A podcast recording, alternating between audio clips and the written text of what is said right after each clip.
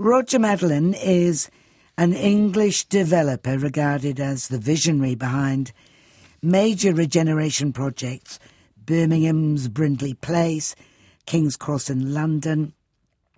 He's now joint head of another big redevelopment project called Canada Water, also in London, for a British Land Development Company.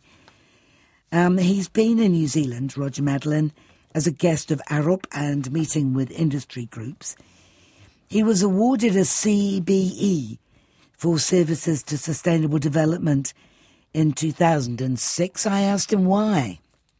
I was very interested in the early 90s about some of the things that um, Mrs. Thatcher said. I think in 1989 at the United Nations, she talked about uh, us as a society putting a lot of carbon dioxide into the atmosphere and how, if we carried on doing that, there were going to be quite severe consequences. Uh, and if you listen to her talk to the United Nations in 1989, it's it's frightening how prescient it was.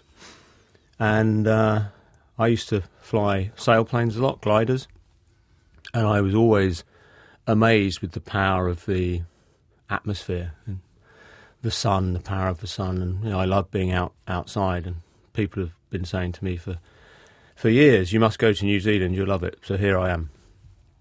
Um, and the environment and what we're doing to the environment has just always been of interest to me because I, I enjoy the environment. And when Mrs. Thatcher and others started to talk about climate possibility of climate change, I started to think how I might be able to do something in a, in a little way. And at the time, I had the pleasure of being the development director and uh, and then to become the chief executive of a property company called Argent. And although we weren't massive, uh, we were a private company, uh, and we had quite a lot of firepower. We were doing things in Birmingham and uh, Manchester and Reading and, and London. And I thought, I wonder if we can make our buildings uh, less impactful on, on the world. You know, we weren't the first people to think about that, so I got very interested in in what other people were doing and trying to take air conditioning out of buildings and trying to use natural ventilation and you know all the things that have been around for thousands and thousands of years. You know. um, and the buildings we were designing, I said, let's let's try and design them a bit more intelligently. Let's try and design them so they don't need maybe as much air conditioning. Let's think about whether uh, the temperature inside the building could vary a, a, little bit, get a little bit cooler in the winter and a little bit warmer in the summer. You know, without using as much air conditioning. You know, maybe people won't wear suits. Maybe they can wear shorts like I do in the summer as soon as it gets hot. And we made our buildings a little bit better than normal, and that created a little bit of excitement in the industry to the extent that uh, I was given a an award by the construction uh, minister at, the time, and I guess you know when the, I don't know what the process of deciding who gets awards and CBEs and stuff, but I guess you know people sit in a dark room and they go, does anyone they just throw a dart? Does anyone deserve this? Yeah. Or you know, it, it, it, and being a bit cynical, the government were also shouting about saving the planet. You know, um, right. Tony Blair um, was in, um, and was he in? No, he wasn't. He, he wasn't quite in. In uh, yes, he was. Of course, he was. Are you saving the planet, or are you saving people from the planet? Well, the reality is we are just such a small player we're we're doing neither, but you know we are uh, by our examples, I guess, trying to say to people you can do these things. They are still good for business, and other people are interested in them. The government in the 2000s, you know, were talking about more sustainable development. They were talking about lower energy buildings. They said the government would only take buildings that, that met certain sustainability standards. They were talking about uh, more legislation coming in to make sure that all new homes were you know, um, category five, um, zero, zero carbon. Um, and all of those things got diluted because the reality was it was very difficult for the industry to do that and very expensive to do that, and the government pulled back from it. Uh, but in a small way, you know, we were trying to do some of the things they were suggesting that were rolled out in the wider industry. When you see what's happening now with these extreme temperatures, do you think that what you did then was adequate to cope with the changes? No. No. What we were doing, let's say that the built environment um, needs to do a hundred things, we were doing two or three. Um, but that was a start, and that was more than other people were doing. Um, and yeah, so I got I got the CBE because I was one of the few people that was putting my head above the parapet and saying, let's let's try and do things. So, assuming your head's still above the parapet, what are you doing at Canada Water to improve the sustainability of the of the area? We're looking at um, well from from our buildings point of view, we've got 35, 40 new buildings. We are looking at the embodied carbon uh, that that makes them, uh, which there is no legislation in the UK about how much embodied carbon you can use. So you know, embodied carbon in the concrete, in the in the steel, how much timber you can use, what kind of timber can you use. Um, but the industry is recognising that at some point there is likely to be legislation that, that limits the amount of embodied carbon you can use in the construction of buildings. So we and a lot of other property companies in, in the UK is starting to work out how to measure it and how to reduce the embodied carbon in, in materials. What are your ideas so far? Well, you can reduce the embodied carbon uh, in concrete by reducing the amount of cement. Uh, you can reduce the. Does amount. that dilute the quality of the concrete? Well, that's a big question, um, and uh, we're using pulverized fuel ash, which is a byproduct of burning coal. So it's not it's not a great long term thing, although you can get quite a lot of it from Germany at the moment because they've ramped up their coal powered fire stations big time. Um, to As deal a consequence with of the war in the, to Ukraine. deal with the gas Yep. you know, um, uh, problem, yes, and also they turned off all their nuclear power probably rather too quickly. So you can get a lot of pulverized fuel ash, and that reduces the amount of cement you put in your concrete. Of course, designing buildings that, that don't need as much concrete by designing them very efficiently. Uh, there are uh, a lot of uh, studies going on with the big cement manufacturers around the world. Unfortunately, the UK doesn't doesn't have any, um, but our scientists are quite good, and so some of the scientists in the UK are helping some of the big cement manufacturers trying to work out whether you can make cement that you know, just um, doesn't uh, emit as much carbon in its manufacture. Um, we and lots of other countries are looking at trying to use more timber. Um, you can get very low carbon steel now. I think BMW and Mercedes have probably bought, you know, the next 20 years of supply from the only big European factory up in Sweden that's that's going to be able to roll it out. So we as a as a property company, although we're quite large, we're tiny and we're not going to change the dial, but we and other property companies working together and trying things can signal to the manufacturers and signal to the government that we are willing to try very hard um, and would almost welcome legislation to create a, um, a level playing field. Where, Almost welcome. Yeah, I think it, you have to be careful about legislation. Yeah, um, good legislation is essential for a for a, a, a decent society, uh, but sometimes uh, ill thought through legislation can be a bit of an iron fist. Um, Do you still envisage buildings lasting for decades and decades and decades? Or is it more sensible these days to build with a shorter lifespan in mind, given how things are changing? Uh, we are doing both. We are doing some buildings that are are designed to only be in a place for maybe five to seven years, but they are modular buildings where you can dismantle them and, and use them again. And what goes into those buildings? We have put a, a university in in one of them, a new university that is a joint venture between University of New South Wales in Sydney, Arizona State University and King's College in London. They came together in 2016 with the idea of rolling out uh, a new applied engineering uh, university in London, one in Southeast Asia, and one in, in the Americas. And then combination of Brexit and COVID delayed them a little bit, um, to the extent that their their ambitious plans were throttled back a bit, uh, to the extent that we said, well, we can deliver you a, a modular building very quickly um, and at cost. And if after five years, you know, you just want to walk away, we can reuse that building somewhere else.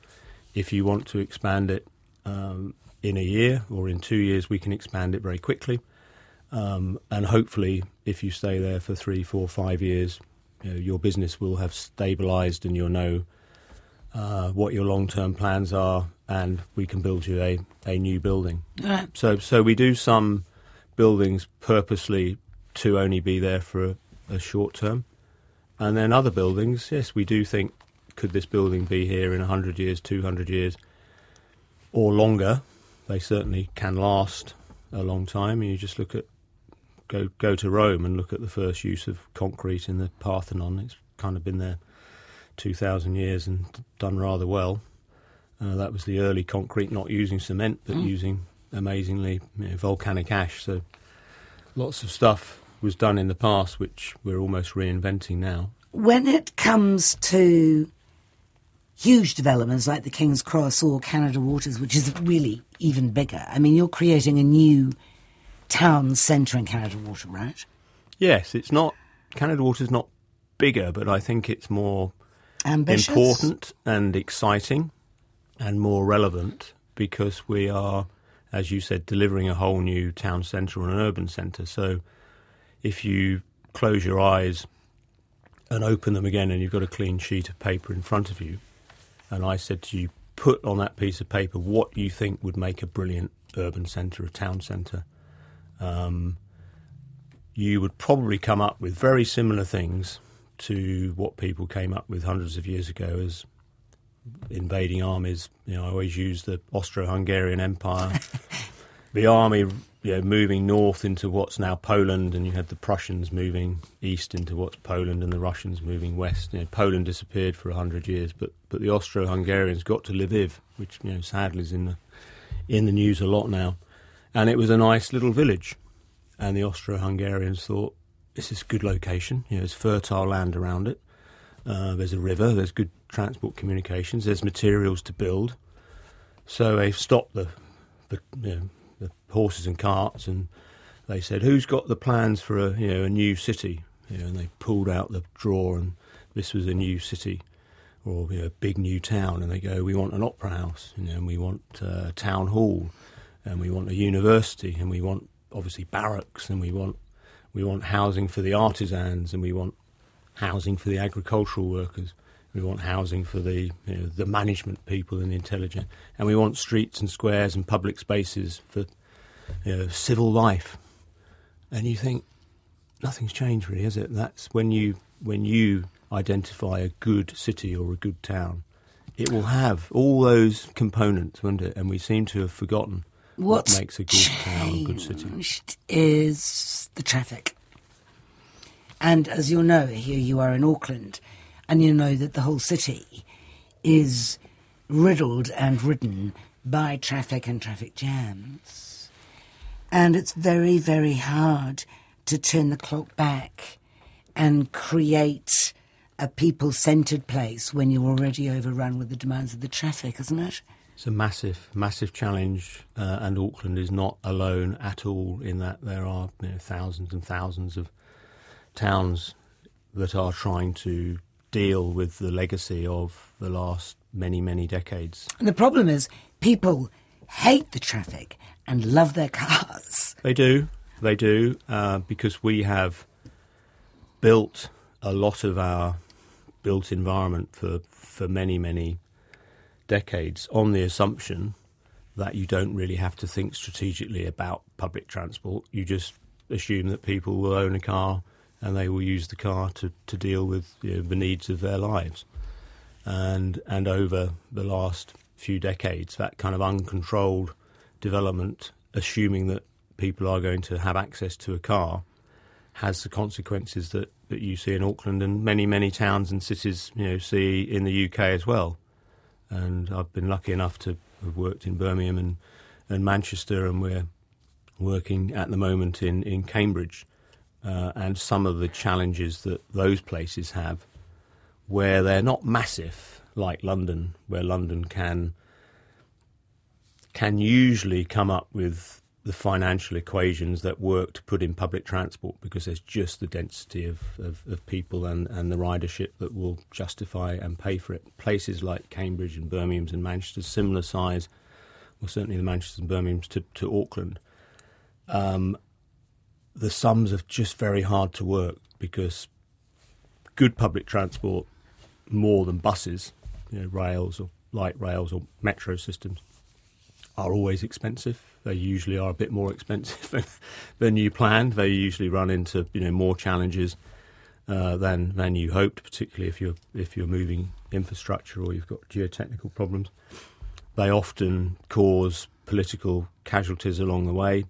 They cause a lot of frustration, you know, in the in the construction. But I can't think of a of a town or a city you know, take Boston in the States where they did the big dig, and I don't know how many politician scalps that, that took and how long it went on for and how much it cost.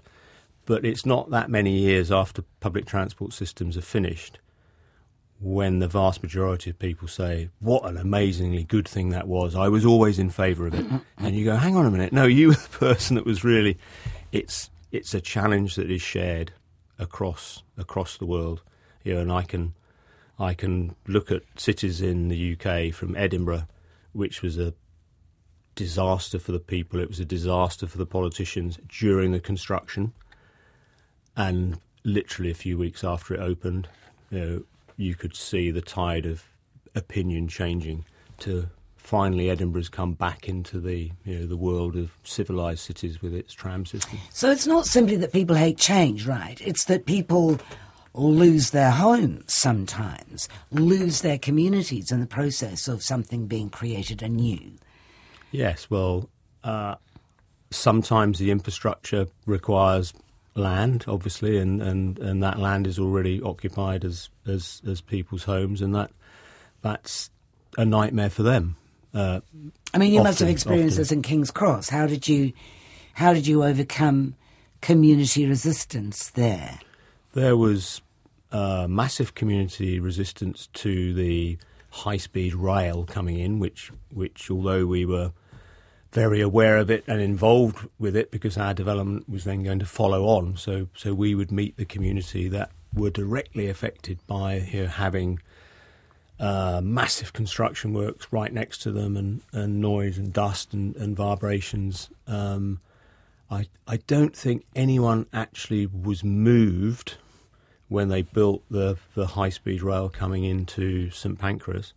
Um, the high speed 2 rail, you might know, um, that's happening in, uh, or, or not happening at the moment, it's just gone on hold in London, has required the, the, the moving of people. That's, that's a challenge anywhere, isn't it? You know, if you say to someone, I'm going to require your home, you know, it's more than financial, isn't it? Yeah. Or I'm going to. I know you've worked very hard on this community garden that's been going for years and years, but we've got a better idea. Yes, it's very, very difficult, and building consensus takes a lot of time. It takes a lot of listening.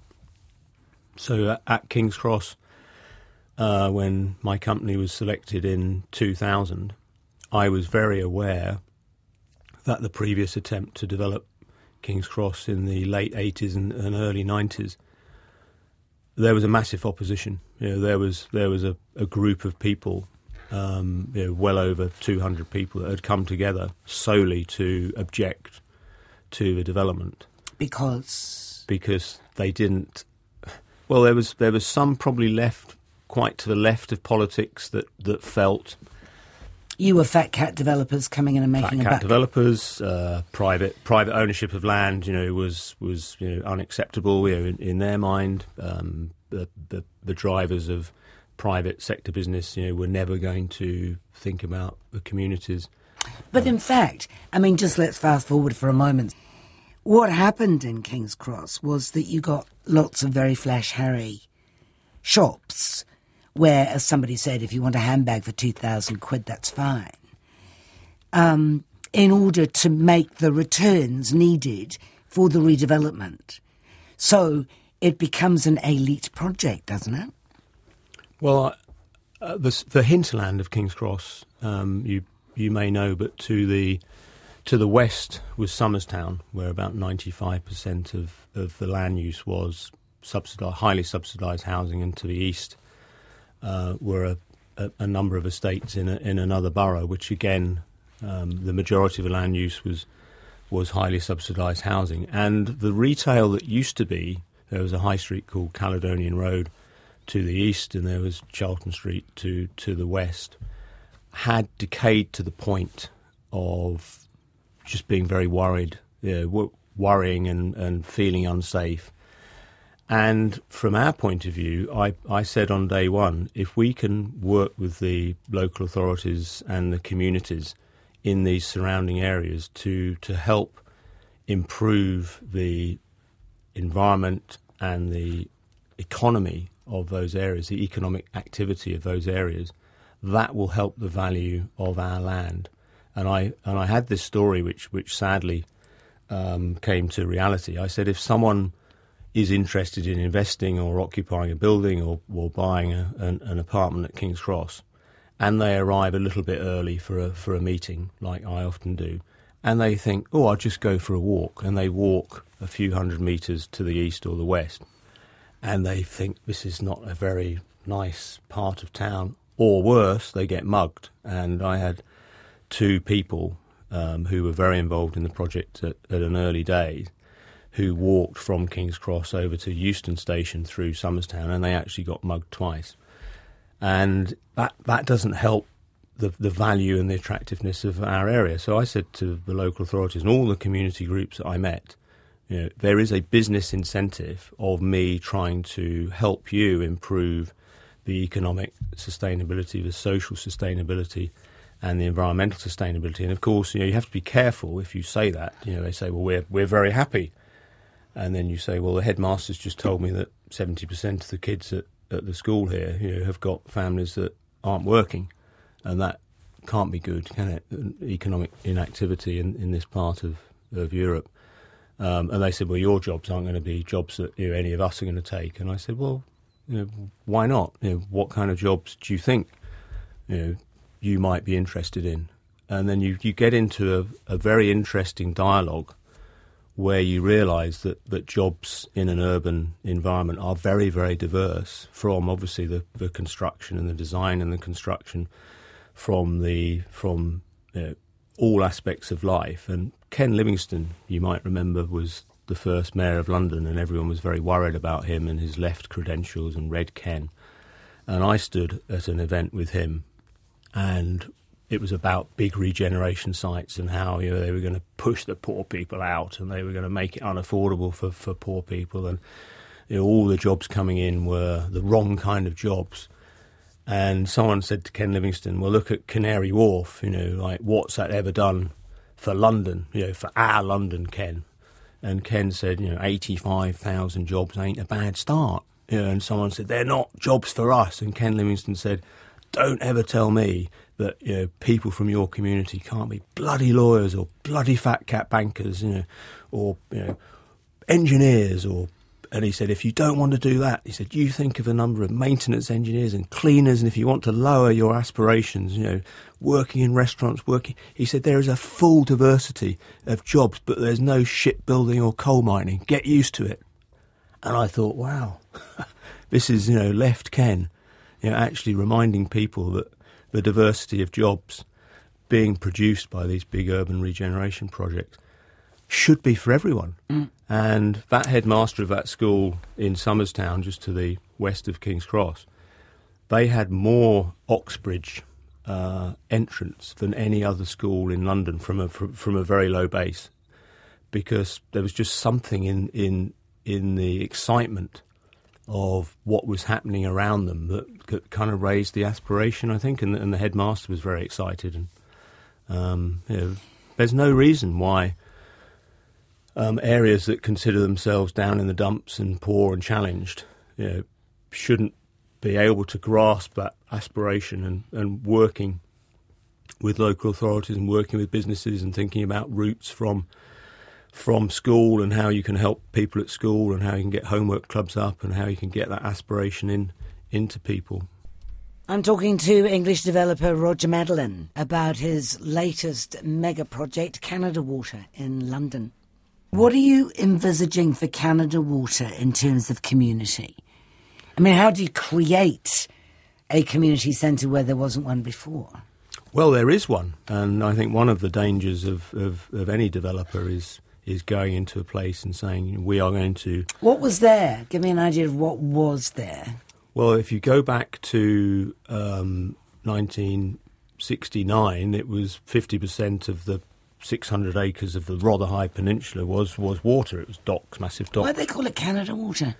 Well, uh, they call it Canada Water because when they built, when they extended the Jubilee line, which is the one that goes, um, well, it actually is, is the line that crosses all the other London Ground lines. It goes from Wembley, you know, swings down south of the river, and then goes back up north of the river to um, Canary Wharf and, and, and, out to Stratford.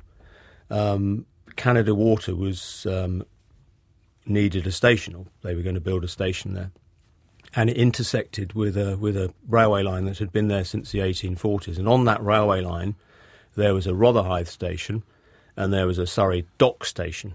Now I changed the name from Surrey Docks to Surrey Quays because in the 80s, you know, everyone wanted to dissociate themselves from docks. That's the kind of Mrs. Thatcher.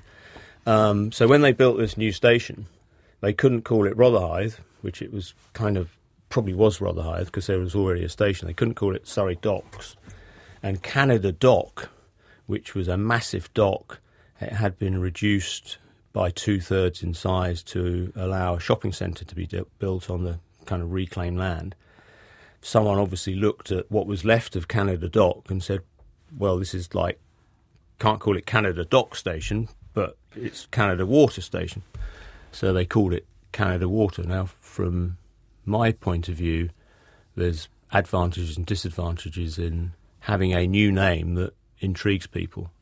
Uh, whereas King's Cross was a very strong name that, that meant one thing to almost everyone in London, which was deprivation, drugs, prostitution, crime, filth.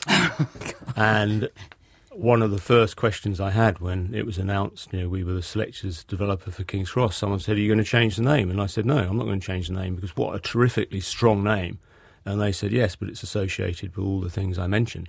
And I said, Yes, but we're going to build a new development that changes the reality of that. And they kind of went, Good luck, good luck with that. But of course, if you talk to anyone in London, below the age of probably 45. They have no idea that King's Cross used to be a horror, and King's Cross, what a terrific name. Whereas Canada Water, almost everyone I talk to, in certainly in the property industry, you know, and just generally in London, they go oh, Canada Water. Like, where, where's that? What is it? They have no preconceived idea about it. Most of them don't really know what it is, and so that's an advantage. We haven't got to overcome any preconceptions that it's a horrible place. But the disadvantage is very few people really know where it is. And I'd say 99 out of 100 property people don't know where it is. Really, they don't know it's halfway between Canary Wharf and the City of London. They don't know it's 11 minutes on the Jubilee line to the West End, etc. They don't know we're between Peckham and Shoreditch, the two trendiest places in London. It's only when they come there and we show them you know, the, the the location by taking them up a 25 story building, and they they they almost all go, "Wow, I didn't know that." Um, and so we have a job of of just letting people know where it is uh, and what we're doing. Now, you, you, you said what was there, so the docks closed. Docks were filled in in the in the 70s, and at the end of the 70s, Mrs. Thatcher arrives there's a massive recession. Know, she's trying to re- reshape the economy. And she forms the London Docklands Development Corporation with, with Michael Heseltine. And the first place the London Docklands Development Corporation think development could be viable is the Rotherhithe Peninsula because it's closest to London, it's got a railway. And they encourage development by putting in the infrastructure, putting in social infrastructure, putting in green spaces, which are amazing that legacy uh, that, that they undertook. But most of the development was pretty low density housing, and a lot of it car dependent. So it's one of the few places that close to central London where a lot of the homes have got one or two cars literally outside where they are. What are you going to do with the housing and the people who live in the housing? Well, over 30,000 people then started to live on the Rotherhithe Peninsula. So we arrived with our 53 acres, which was a shopping centre built in, in the late 80s, uh, a big old print works that the Daily Mail built and then moved out of in 2011. And You're going to keep that? We are going to keep that, um, and I'll tell you about that if, if we've got time in a minute. So this 53 acres we have, which hasn't got anyone living on, is part of a 30,000 community already. And most of the people who live there love living there because it is low density and green, mm. and it's 11 minutes from the West End and two minutes from Canary Wharf, and you know, nine minutes from Shoreditch and five minutes from Peckham.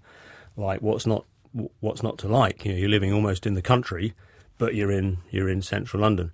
But what they would like, and seriously, the vast majority of people we talk to say we really want you to make this a proper, lively, vibrant urban centre, as opposed to, but without messing up you know, right. what we've got. As opposed to what a kind of commuter suburb. Yes. Right. Yes. So a lot of people genuinely say we absolutely love living here you know, when our friends, you know, in other parts of London come and visit us, they go, "Wow, you know, like, this is like so green and it's so lovely, and there's woods and there's you know water space." And we go to the one or two restaurants that are here, and next time we see each other, you know, we've, we've kind of done that. we've been to the Riverside pub, we've been to the restaurant, so we always go back into you know the the, the bigger urban centres in London where you've got the 30 bars and restaurants and the, and you know, much more vitality, much more much more of an urban experience. So they want us to deliver the choices of bars and restaurants and cinemas and culture and you know, music venues, um, etc. Um, but don't disturb their life. So the answer is everyone that already lives there, we will hopefully not disturb them at all, and we will create this new urban centre which they will be able to walk to in 15 minutes or 10 15 minutes. minute, the 15 minute rule. The 15 minute city, eh? Yeah. Which everyone's talking about, which is just a reinvention of you know what we've known for years, but mm. we've never really articulated, have we? I don't see that happening in Auckland. Uh, it's from my three days here. Mm-hmm. Um, I think it can happen in certain pockets, um, and I guess you know I've I've been asked to, to come over here because the developments I've been lucky enough to do in Birmingham's and, and Manchester did increase the densities and the living populations. Uh, and at Canada Water and King's Cross, yes, we've increased the densities and the and the intensity, fundamentally on the back of good accessibility or, or good transport. So the hypothesis is, if there are parts of Auckland where the accessibility is improved, can you increase the density, not to the point where you've got you know, 40 story tower blocks everywhere, but you know, just up the density, virtuous density, we, we call it. Virtuous um, density. Virtuous density. Mm-hmm. You know, that doesn't, you don't have to go high to be dense, but eight story buildings, six story buildings, you know, some of Bloomsbury in London is the most densely you know, populated part of London, and everyone finds it very pleasant. There's no towers, but there's a lot of eight story mansion blocks, and they're actually quite closely packed together, and they share green spaces in internal courtyards. Lots of green. There's lots of green, mm-hmm. but there's, also, there's lots of people live there. Mm. It's very, and we did a we did a lot of studies of various parts of London to say to people, you like these places. Do you know the density is you know X you know homes per square foot? You know you don't have to just get density from going very high. There's nothing wrong with going very high in certain places, but you can get density by just going a little bit higher than the, the two stories that I see a lot around Auckland. Nothing wrong with that, but I think a lot of people are realising something has to be done with the traffic. So I met the taxi driver at the airport on Sunday. Yep. And the first thing he said to me was, I'm really pleased it's a Sunday. And I thought, I wonder why he's saying that. You know, is he, you know, has he just been at church and he's just been inspired or something? And I said, why is that? And he said, Because I'll be able to get you to your hotel probably in half an hour. And I went, How long does it normally take? And he went, Aha, that's a good question. He said, At least an hour and sometimes an hour and a half and sometimes two. I said, You're joking. That variable, he said, that that is a massive challenge, you know, the traffic and the time of day you're trying to get around. And, you know, I thought, blimey, you know, he started it. You know, uh, traffic is a challenge that people know, but as you said earlier, trying to say to someone, you can't use your car is, is, is not going to work. Um, tell me what you're going to be doing with the printing works, which is a massive. What's it being used for now? Nothing. Um, well, when when I arrived um, after King's Cross, um, I was asked if I wanted to to lead uh, the Canada Water Development for British Land, and uh, I walked around with my wife in the summer of 2015, um, and the thing that struck me particularly was was just the green space and the and the and the docks and um, and the opportunity we we had in terms of not having to move any residents. And the big print works was right in our faces. And my wife said to me, "What are you going to do with that building?" And I said, uh, "Well, Southwark Council, Planning Authority, and British Land." And the architects who've been involved so far believe it's going to be demolished and just replaced with probably apartment buildings. And she looked at me and, and said, Well, you, you can't knock it down. And I said, Why not? And she said, Because you'll never build anything like that again. And I thought, She's right, you'd never build anything like that. It's a purpose built printworks.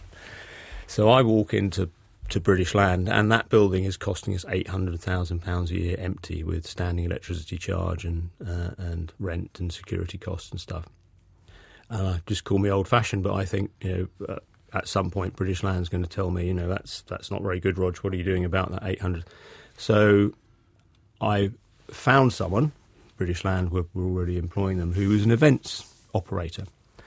And I said, could you come and have a look at the printworks and see if you could monetize this empty industrial building for filming or product launches or or storage or anything? So he he walked around it with me, and he said, "Yeah, I could I could get all sorts of filming in here, and you know, there's this you know, photo shoot and product launch, and and maybe a few you know, beer festivals or something like that. They like this kind of edgy industrial stuff."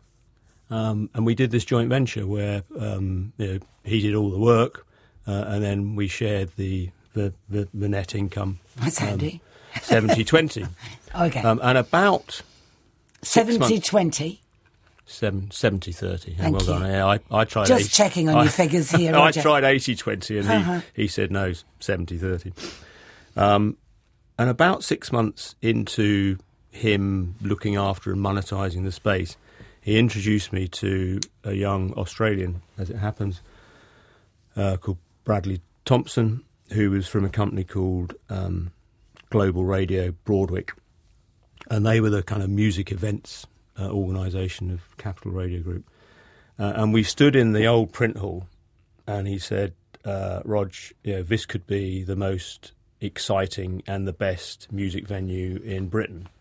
And I won't tell you what I said because it began with F. Uh, and he said, you know, no, seriously. And I said, yeah, how can you have music events in here? And he, he said, this is how it works, and they're electronic music events. And I went, "Uh, kind of like raves. That doesn't sound very good to me. And he said, well, they're not like raves now. People pay 35 quid. You know, DJs are international stars. You know, you actually look at the stage. It's it, it's more like going to a concert as opposed to a, a nightclub. So to cut a long story short, we decided to try an event, and I was very worried. All my colleagues were very worried about you know how six thousand people would come in, and you know whether there'd be lots of drugs and alcohol and stuff. But it was managed superbly. There wasn't one complaint. wasn't one complaint. And so we did another one, and then we did another one, and we did another one, and then. Long story short, two years later, we are either the world's number one or number two electronic music event of the world, uh, venue of the world and we are getting DJs flying in from the States or Ibiza, paying eighty, paid eighty thousand pounds for a two-hour set. Some of them have paid even more than that. And then it got to the point where some of these DJs were reducing their charges because they wanted to be at the printwork. Now we thought we could we could upgrade this building into the 21st century. You know, we have to put some insulation in it. We have to put hot and cold running water in it. We have to put some toilets into it. We have to, you know, we have to bring it into the modern world, which will take a lot of money and and uh, and, and take a little bit of time. Um, but I, I don't think I can stand in front of my board and say it's just going to be for electronic music events because they may go in and out of fashion, and you know there is a stigma about six thousand people dancing around uh, listening to boom boom boom boom boom. So we we decided to see how the space might be attractive for other artists and cultural, and we got the London Symphony Orchestra to come and have a have a go in it. So Sir Simon Rattle brings the London Symphony Orchestra down, and we're listening, and we think it sounds quite good to us. And I said to the chief executive, I said, sounds quite good, but you know, I don't really know what I'm talking about. So Simon Rattle finishes, and he said, "This is the second best acoustic hall he's played in in Next Europe." Next to what? Oh, that's quite handy. and then we get, so we got twelve. All dates. thanks to the Daily Mail. We got twelve dates. I'm not going to say thanks to the Daily Mail. We got we got twelve dates from the London Symphony Orchestra booked in. We got the BBC Proms, we got the English National Opera, we got some ballets in, we got Sir David Hockney doing a massive electronic art exhibition in there, and that was all booked in for 2000.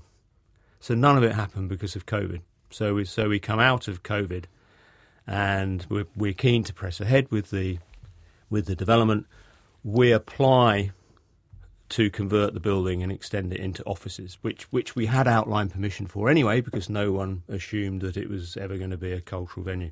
In the back of our minds, we always thought if we can run another season and test economically how attractive it really is, then we can come back afterwards. And fortunately, Southwark Council knew that that's what we were doing. We got permission to co- extend it and convert it to offices, but there were 10,000 objections saying, How dare you close this, this amazing venue?